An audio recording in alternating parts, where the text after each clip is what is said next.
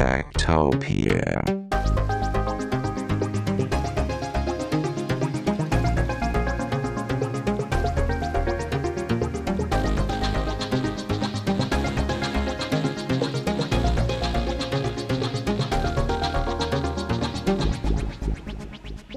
Tektopia er en podcast om mennesker og deres teknologi, udgivet af Ingeniørforeningen IDA i samarbejde med mediehuset Ingeniøren og China Experience, støttet af Innovation Center Danmark, IDA Forsikring og EUT Electronics of Tomorrow.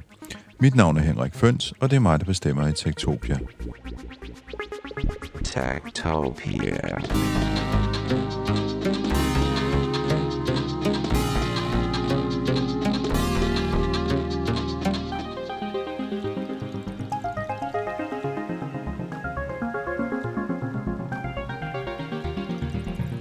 Transporterer mig ud til mit øh, podcaststudie, så øh, på kolde dage i hvert fald, som den her sådan, øh, januardag, hvor jeg sidder her, der kører jeg i min 24 år gamle Volvo. Andre gange, der cykler jeg måske, hvis vejret er til det, men øh, ofte så bliver det Volvoen, hvis det er koldt og regnfuldt. Og det giver mig jo faktisk dårlig samvittighed, fordi den her Volvo kører ikke mere end 10 km på literen. Og så tænker jeg, Henrik, du burde købe dig en elbil. Og så sidder man jo der og tænker over, hvad for en elbil man skal købe, om man skal købe en Tesla, eller man skal købe en af de etablerede mærker. Og så tænker jeg på kinesiske biler. Fordi Kina er faktisk verdens største producent af elbiler, og der triller også utrolig mange elbiler rundt i Kina. Fordi elbilproduktion og batteriproduktion er en del af Kinas øh, såkaldte 2025-plan, hvor de har investeret, jeg tror det er 1,4 billioner dollars, og jeg mener billioner. Altså et, øh, et ret stort beløb i at udvikle forskellige nye teknologier. Og øh, i den her kategori, ja, der falder altså elbilerne og batterierne ind. Så det er et super spændende felt at øh, følge i Kina. Og derfor så har jeg lavet en øh, Zoom-samtale med Peter Lisby, som øh, har firmaet China Experience i øh, Shanghai, hvor han sidder og hjælper blandt andet danske virksomheder med at øh, forstå det kinesiske marked, og finde ud af, hvordan de måske kan handle med kineserne eller etablere sig i Kina.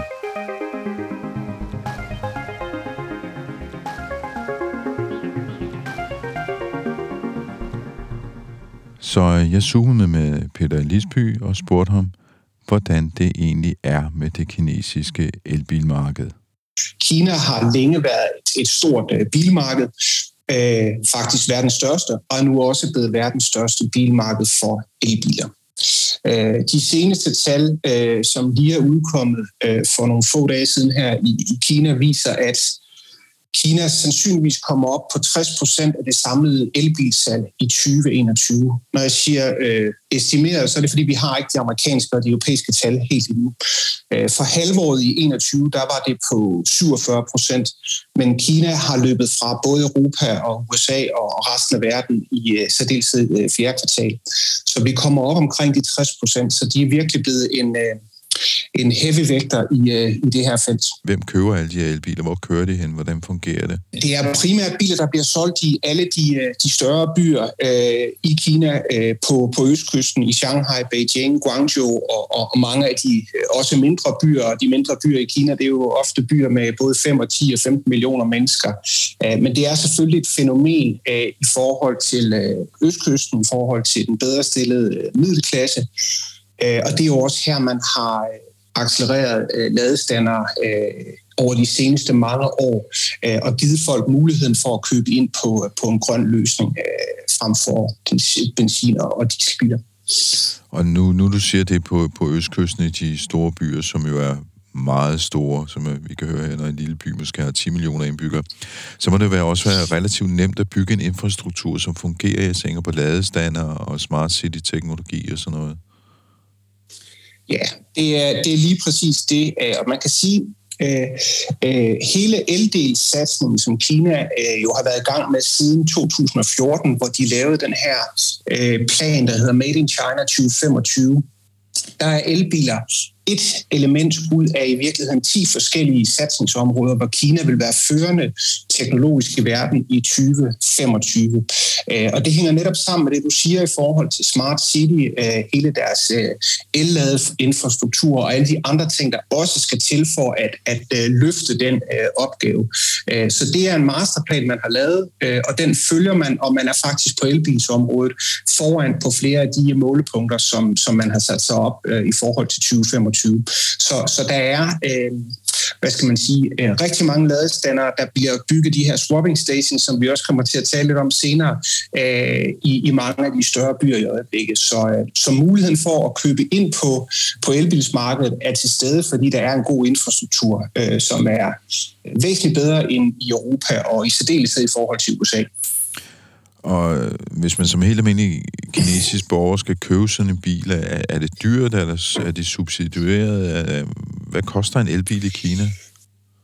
Ja, men en elbil, den koster lidt mindre, end den vi gør øh, i, øh, i Danmark. Den er vel sådan øh, et eller andet sted mellem en, en svensk og en tysk øh, registreringsafgift, vil jeg sige. Øh, men det kommer an på, hvad det er for en bil, og hvilke, øh, hvilket øh, prisniveau det er. Man kan sige det sådan helt groft sagt, at hvis du køber en bil med en blå nummerplade i Kina i dag, så er det en benzin- og en dieselbil, og så betaler du en forholdsvis høj registreringsafgift. Øh, I Shanghai er registreringsafgiften i øjeblikket på omkring 90.000 renminbi, som er cirka det samme i danske kroner. Men hvis du går ud og køber en ny øh, NIO i stedet for altså en elbil, som er 100% el, så betaler du ingen registreringsafgift. Og det er klart, at det er med til at incentivere, at folk køber grønt. Uh, Udover det, så er der nogle andre uh, subsidieringsregler. Uh, uden at gøre det alt for komplekst, så kan man sige, at det har været en fase, hvor man er i gang med langsomt at, at, at udfase den subsidiering. Og 2022 bliver det sidste år, hvor man har subsidier på de her grønne elbiler i Kina. Uh, man er i gang med en udfasning, uh, som, som sker uh, slutligt i, i løbet af det her år 2022, som vi er gået i gang med nu. Øh, og så regner man faktisk med, at fra 23 så skal markedet selv kunne bære de priser, som øh, bilproducenterne udbyder øh, i markedet. Og det var så bilerne, infrastrukturen, vi lige snakker om der, og hvem der, hvem der køber dem. Men hvad er det så for nogle biler? Fordi nu nævner du en NIO. Altså, hvor mange har hørt om en NIO-bil her i, øh, i Danmark? Det er der måske ikke så mange, der har. Jeg tror nok, jeg på et tidspunkt faktisk har haft den her i Tektopia fordi jeg stødte ind i en på en øh, festival i Finland af alle steder.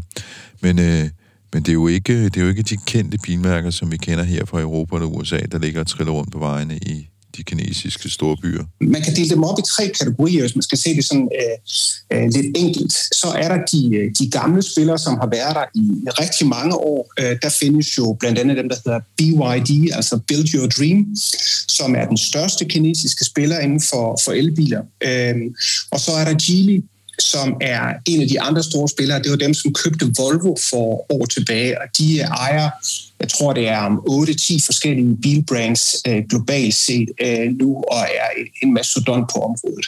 Det er sådan, de etablerede ud over en masse andre statsejede øh, virksomheder, som, som, øh, som jeg ikke vil nævne her i dag, fordi det bliver en, en meget lang liste. Så. Og så er der de nye spillere, NIO, som du selv nævnte, øh, Li Auto og Xpeng.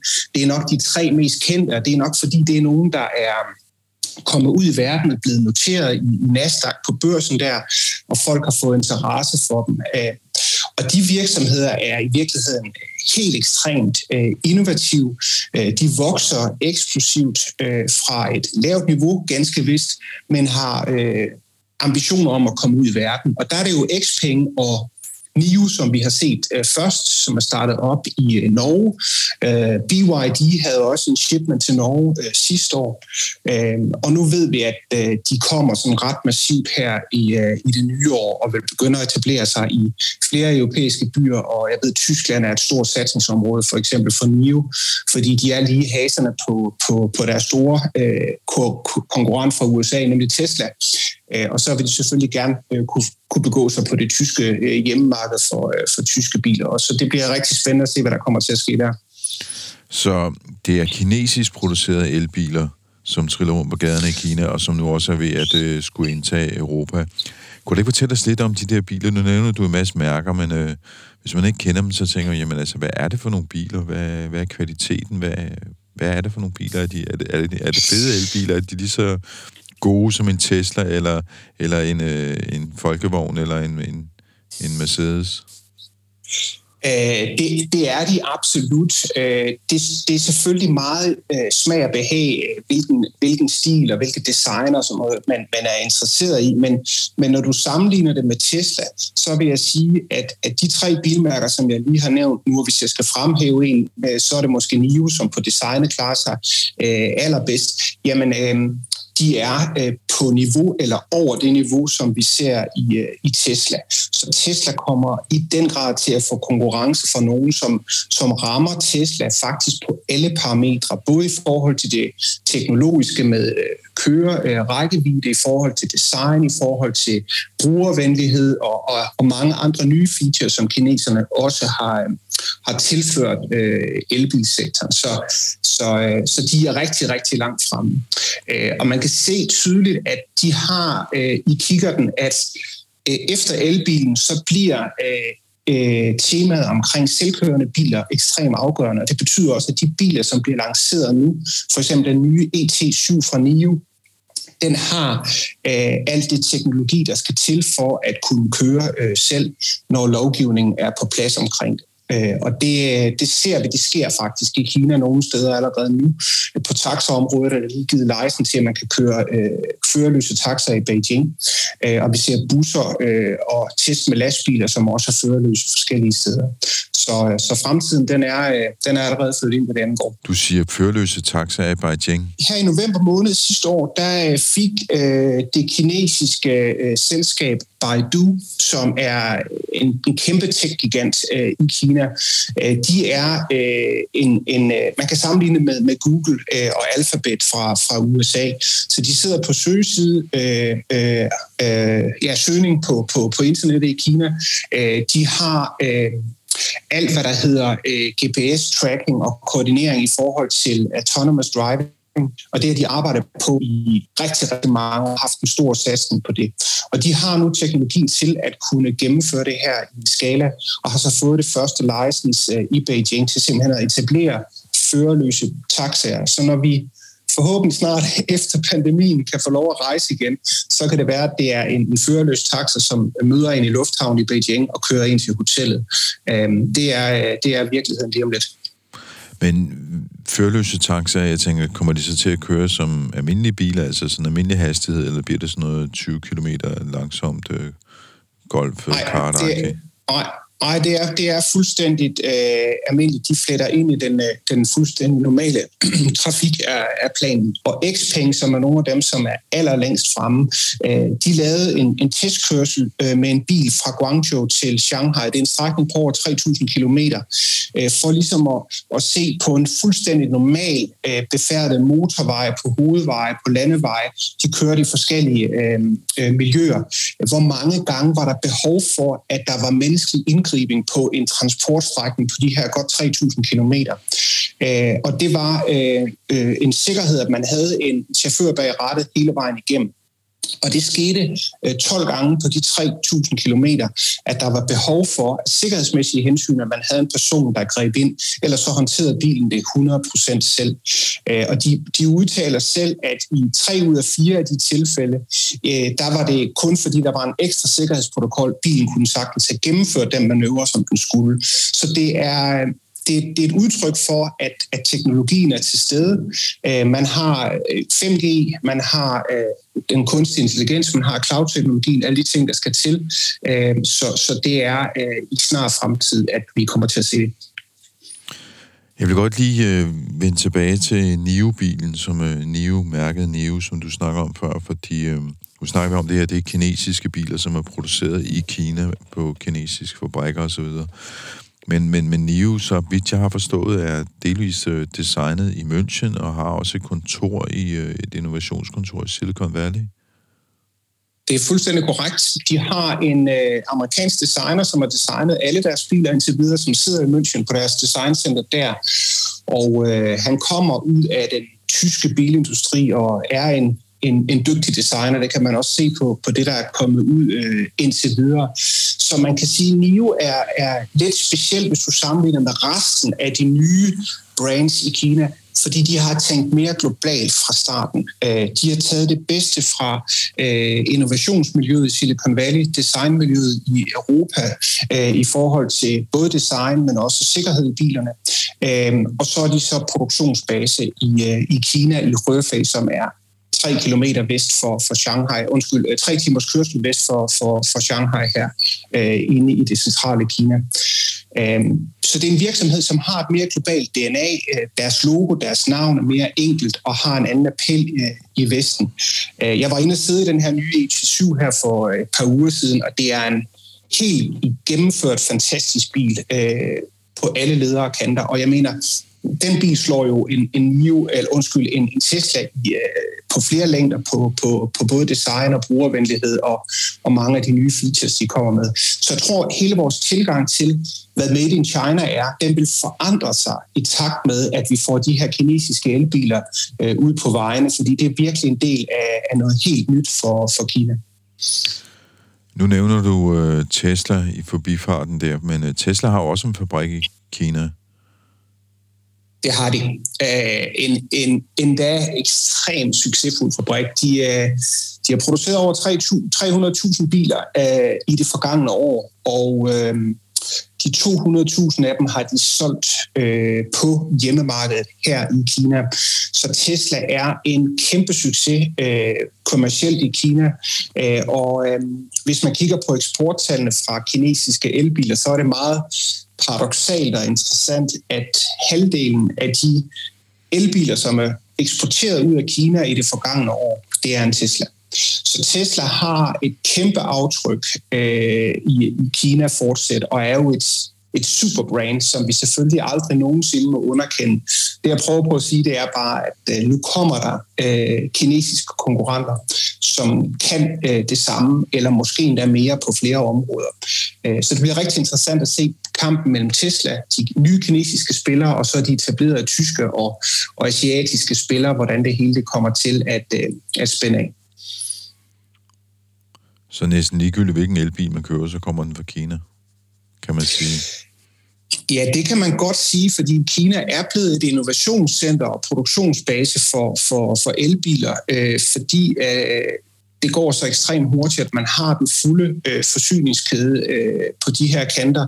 Så, så når man har givet markedet frit øh, nu her i, i, øh, i år, hvor øh, for eksempel Volkswagen, General Motors og de store amerikanske og tyske bilproducenter kan producere og sælge deres biler helt frit i Kina, uden at have en kinesisk øh, joint venture partner, jamen øh, så er det egentlig bare for at gøre det lettere for dem og for at gøre markedet øh, endnu mere attraktivt for dem. De skal ikke nogle større investeringer, fordi de står helt på egne ben, men de har også fuldstændig handlefrihed til selv at kontrollere, hvad det er for nogle ting, de, øh, de reelt set gør.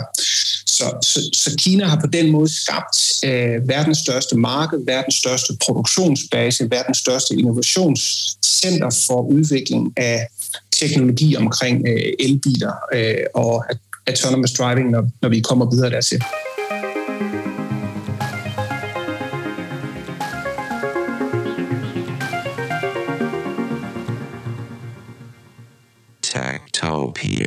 Vi er jo nødt til at snakke om batterier, fordi batterierne er så central en del af en elbil, øhm, og måske også en del af det problem, der kan opstå omkring elbiler? Det har været diskuteret meget øh, de, de seneste mange år, hvilken teknologi, der vil vinde, og hvilken teknologi, der var den rigtige, og den bæredygtige, og, og, og meget andet. Men, men uanset hvilken holdning man har til det, så kan man sige, at lithiumbatterierne af, af forskellige karakterer er det, som er det bærende koncept, uanset om vi kigger øh, i Kina, i Europa, eller USA, eller andre steder. Øh, så det er det, der er udgangspunktet lige nu. Øh, og det, jeg synes, der er særdeles interessant her, det er, at her har Kina været meget fremsynet og kigget Øh, meget langt frem øh, og, og ligesom set, at øh, det her marked ville, ville opstå. Øh, og derfor har de været øh, aktive i forhold til at kunne forarbejde øh, produktet lithium og lave det til batterier, til at de i dag er, er verdensledende på det, øh, sammen med øh, koreanerne og japanerne, som også er rigtig langt fremme. Så det er meget en, en asiatisk ting, og i særdeleshed en kinesisk ting. Øh, to tredjedel af alt det lithium, der bliver forarbejdet i hele verden, det bliver forarbejdet af kinesiske virksomheder. Og det betyder også, at hvis man skulle komme til en eller anden form for handelskrigsspænding øh, omkring øh, øh, nye ting øh, i fremtiden i forhold til USA og Kina, jamen så er det her en joker, som øh, kineserne har øh, i, øh, i ærmet og kan hive frem. Øh, hvis amerikanerne ikke vil uh, slippe mikrochips til uh, kineserne, så vil kineserne muligvis ikke levere lithium til, uh, til Tesla eller til, til andre producenter. Så, øh, så det er et rigtig spændende område. Hvis jeg lige må, sige, hvis jeg lige må, må bryde ind her, fordi jeg har faktisk lige øhm, snakket med nogle folk fra en analysevirksomhed, der hedder Global Data i London, som forudser, at omkring 2025, der kan vi stå i en øh, batterikrise, på samme måde som vi har en mikroprocessor- semiconductor-krise lige nu, netop på grund af det, du siger der. Fordi øh, de, de sammenligner det faktisk med oliekrisen, siger man, at man kan opleve en OPEC-situation i forhold til batterier, fordi kineserne sidder på, på så meget af, af råvarerne til at producere batterier.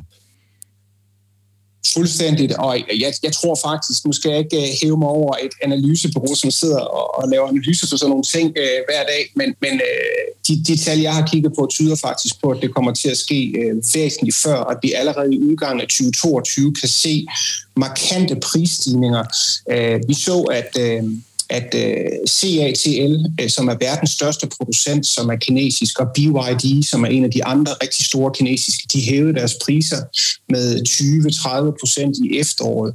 Øh, og det kommer til, at øh, der kommer sandsynligvis til at være markante prisstigninger øh, igen øh, her i det nye år. Og det hænger ganske enkelt sammen med, øh, at, at der er væsentligt mindre udbud, end der er efterspørgsel. Og det tager lang tid at øh, skaffe lithium, altså at, at, at at få det ud af jorden, øh, og derefter også at forarbejde det. Så det er en, en forholdsvis lang proces. Øh, og og vi, vi taler jo om det alle steder, og, og det er den her teknologi, der er den bærende. Så, øh, så det er på et eller andet tidspunkt i nær fremtid, så går det hen og bliver et en udfordring, øh, ligesom vi har set med, med semiconductors, som mikrochips, hvor, hvor der har været med. Men det må vel også betyde, at prisen på elbiler stiger så? Det er lige præcis det, vi tror, øh, der kommer til at ske. Og jeg, jeg tror personligt, at der kommer til at ske en øh, konsolidering øh, i Kina, øh, fordi der går simpelthen ikke en dag, Henrik, uden at der popper nye kinesiske brands op. Hver eneste dag er der lancering af nye brands. Virksomheder, som man aldrig nogensinde har hørt om. Og, og til det kan man jo lægge, at Sony har meldt sig og siger, at de også vil til at producere elbiler.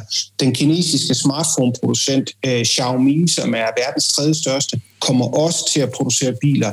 Apple kommer til at producere biler. Så der er mange, der gerne vil med i det her game. Uh, så det er virkelig et hot marked. Uh, så der kommer til at ske en konsolidering her. Jeg tror, at det er uh, de store, stærke spillere, som, som har råd til at håndtere den potentielle batterikrise, der kan komme, og prisstigning, som kommer til at være de store vinder. Så der bliver et, et udskillelsesløb her inden for de næste par år. Øh, men det betyder vel også, at man begynder at få nye innovative idéer omkring det der med batterierne, altså man øh, finder på andre forretningsmodeller omkring batterier. Batteriet kan være noget, man leaser, det kan være noget, man øh, skifter ud på sådan en batteriskiftestation, som vi så på Better Place herhjemme for 10 år siden, som jo desværre gik konkurs, øh, før det rigtig fik rullet deres produkt ud. Øh, men hvordan ser det ud med den slags idéer i Kina? Er det også noget, man ser der? Ja, men du, du har fuldstændig ret, og det, det er meget interessant, at du lige bringer Better Place op, fordi det er jo uh, interessant, at de var uh, så langt før deres tid, og, og på det tidspunkt var der simpelthen ikke et marked for det. Uh, det mener jeg faktisk, at uh, der er nu. Uh, så, så man kan sige, at det, der er sket omkring uh, den del, det er, NIO var de første, som lavede de her battery swapping stations, Øh, hvor man kan skifte hele batteripakket på tre minutter. Og med den nye batteritype, som kommer i de nye biler ET5 og ET7, som kan køre 1000 km på en opladning, så vil du faktisk køre fra øh, København til Sydfrankrig på, på fire batteriswaps øh, uden øh, de store udfordringer. Så det ændrer gamet fuldstændigt. Det kræver selvfølgelig øh, store investeringer i infrastruktur, øh, og de har indtil videre bygget 700 swapping stations i Kina, og har en ambition om i alt 5.000 i 2025, hvor de 4.000 bliver i Kina og 1.000 øh, udenfor, og det er så nok primært i, øh, i Europa.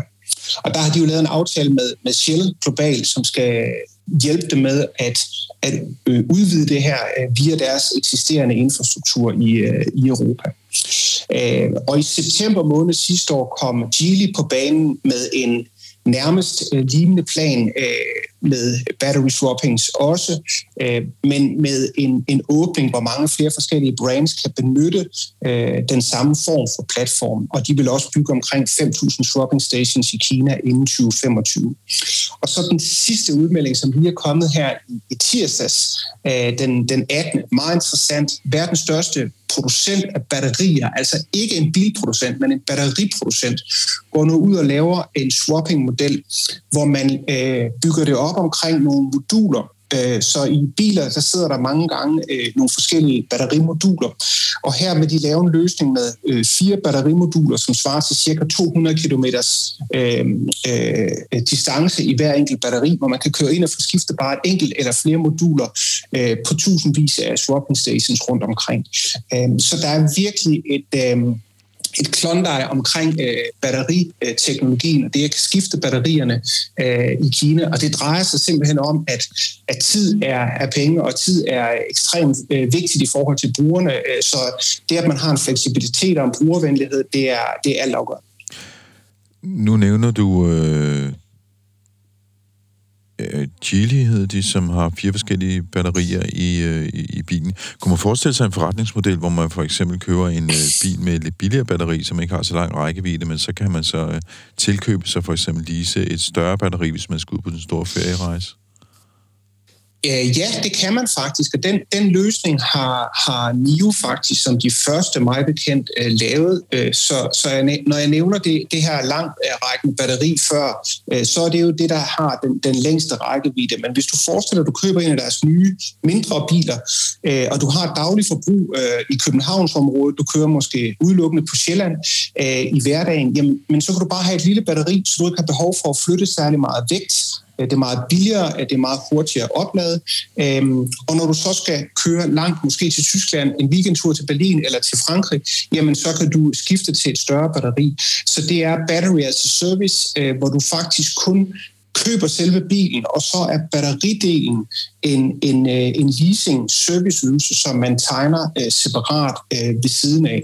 Og det er samme koncept som CATL, altså den store batteriproducent, det er faktisk det samme form for koncept, som de også forsøger at introducere nu, at man ikke har øh, ejerskab men brugsret over nogle batterier. Så, så det at have adgang til power til din bil, øh, det bliver på abonnement, det bliver en service øh, i stedet for, at du ejer det. Og det betyder, at når du skal anskaffe en elbil, øh, som er fundamentet for, at hele den her forretningsmodel fungerer, der er rigtig mange, der får en elbil, jamen så bliver adgangsbilletten væsentligt billigere for den bil, der måske kostede øh, 400.000, men kan du måske købe for 250.000, fordi du ikke kan betale for dit batteripack. Så det er et, et skifte i, i, øh, i konceptet, kan man sige. Bliver der forsket i andre teknologier, så vi ikke bliver så afhængige af de her lithiumbatterier?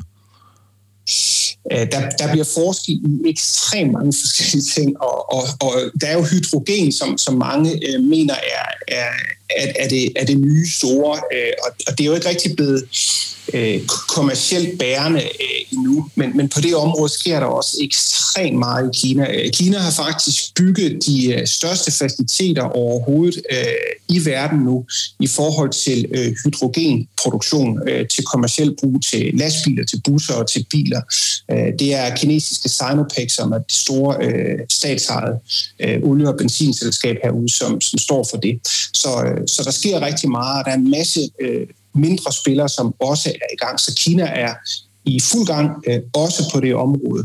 Men der er måske en sådan et eller andet sted midt imellem, som jeg gerne vil nævne, som jeg synes er sindssygt interessant. Det er faktisk en, en amerikansk virksomhed, som bliver etableret her i Shanghai øh, inden særlig længe. Øh, det er en virksomhed, som hedder SES, og de laver en lithium-metal øh, øh, batteripack, som bliver væsentligt lettere, som bliver hurtigere at oplade, øh, og som er sikrere at køre med. En af de udfordringer, der også er med lithiumbatterier, det er, at de kan gå i brand. Der er en, en risiko der. Øh, ikke en stor risiko, men en, en begrænset risiko, som de har øh, faktisk elimineret yderligere ved at bruge kunstig intelligens til at overvåge batterierne løbende og sikre, at man ikke får øh, de her problemer med, at øh, batterierne går i brand. Øh, så, så de kommer til at åbne en gigafabrik øh, meget tæt på Teslas fabrik herude, øh, og kommer til at producere de her nye batterier til, til verdensmarkedet fra 2024. De er i gang med at, at bygge fabrikken nu. Så, øhm, så det er et tydeligt tegn på, at Kina er gået hen og blevet øh, produktionsbasen for, øh, for, for verden, øh, også i forhold til øh, de her øh, fremtidens elbiler. Og her til sidst, øh, hvad betyder det for mig? Jeg kører rundt i en, øh, en 24 år gammel Volvo, som kører 10 km på literen. Hvis jeg nu gerne vil have sådan en elbil, er det så en kinesisk elbil, jeg skal kigge efter? Øh? Det tror jeg, det er, øh, Henrik. Altså, der kommer så mange fede nye bilkoncepter. Øh, nu taler vi meget Kina i dag, men jeg vil sige, at hele Asien rykker ekstremt meget. Korea er rigtig langt fremme, også med, med nye lækre designs, nye koncepter, øh, som gør det øh, vanvittigt interessant øh, at, at kigge på elbilsmarkedet. Øh, og jeg tror, altså, det kommer til at, at rykke enormt meget øh, de næste år. Du mister en del af nostalgien ved at køre rundt i din, i din gamle Volvo længere, men du får en, en hel masse convenience fornemmelse og en, en fantastisk fornemmelse. Jeg tror faktisk, at når man ser de her nye biler, så vil man ikke i samme grad længere tænke over, om det er en bil, der kommer fra Korea, fra Kina eller fra USA eller Tyskland. Man vil se på, på produktet, den værdi, som det tilfører, den service, som, som, som man får. Øhm, og øh, der kan det lige så godt være en kinesisk bil som en amerikansk Tesla, som man kommer til at sidde i, øh, fordi de tilbyder noget, som, som markedet er interesseret i. Peter Lisby, øh, tak til dig, fordi du vil være med fra øh, Shanghai og fortælle os om det kinesiske øh, elbilmarked. Jeg skulle måske lige spørge, hvordan kom du til kontoret i dag? Kører du selv i elbil? Det gør jeg. Jeg kan køre på en, en lille grøn øh, scooter, som også kører på el fra et øh, kinesisk brand, som hedder Xiaonio som er, det betyder lille tyr på kinesisk. Øh, men det er faktisk ret sjovt, at du lige spørger om det, fordi de har faktisk også netop for 14 dage siden lanceret en elbil. Og det har vi ikke engang talt om på forhånd, men det er ret interessant. Altså, den bil, som i Kina i det forgangne år solgte allerbedst, det var en minibil. En bil, som kun koster 30.000 i markedet, som kan køre de her 200-300 km på en opladning. Øh, og den har været højdespringeren. Det er den eneste bil, som er solgt bedre end, end, end en Tesla. Øh, og den kommer de simpelthen til at kopiere nu og lave en bedre designet øh, udgave af det. Så jeg kører ikke i øh, elbil nu. Jeg kører på en øh, grøn scooter, som kører på, øh, på el. Øh, gjort nogle fantastisk lækre scooter, men øh, de går så også ind på, på elbilsmarkedet nu. Så øh, i øjeblikket er det kun scooter for mig. Jeg overvejer, om der skal en elbil til på et senere tidspunkt. Nu skulle vi jo egentlig slutte, men øh, nu siger du noget, som, som vækker min nysgerrighed, og du siger, at, øh, at det her firma producerer nogle små biler, som er billigere. Øh, vil det sige, at der faktisk er opstået en ny kategori, som ligger et sted mellem din scooter og øh, de biler, vi er vant til at se, som er nogle, sådan nogle ja, mindre øh, go-kart-lignende biler, eller jeg ved, jeg ved ikke, hvordan de ser ud. Ligner de almindelige biler, eller hvad er det for noget? Du har fuldstændig ret. Der er et marked i Kina for, for den her mellemkategori. Øh, altså, øh, der findes nogle trehjulede biler, som man ser øh, lidt ude på landet øh, i Kina. Xiaoche hedder de, som, som er øh, en, en, øh, en, ja, en, lille, en blanding af en knallert og en, en, en, en bil. Øh, og, og den model, kan du sige, den har man replikeret og lavet til en, en form for, for elbil nu.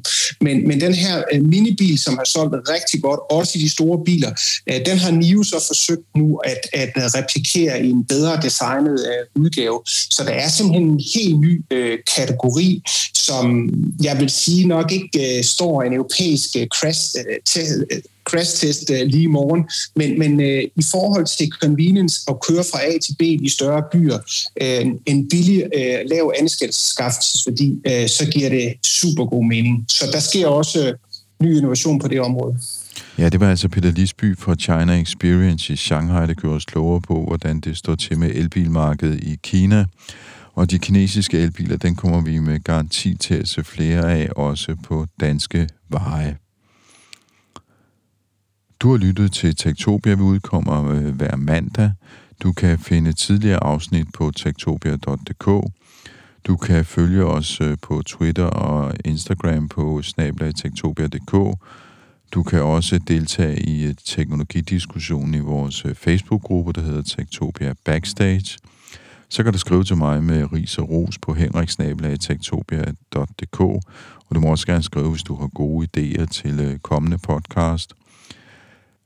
Tektopia bliver produceret af mig, jeg hedder Henrik Føns, og i redaktionen sidder også Veronika Bolin. På genhør i næste uge. Tektopia.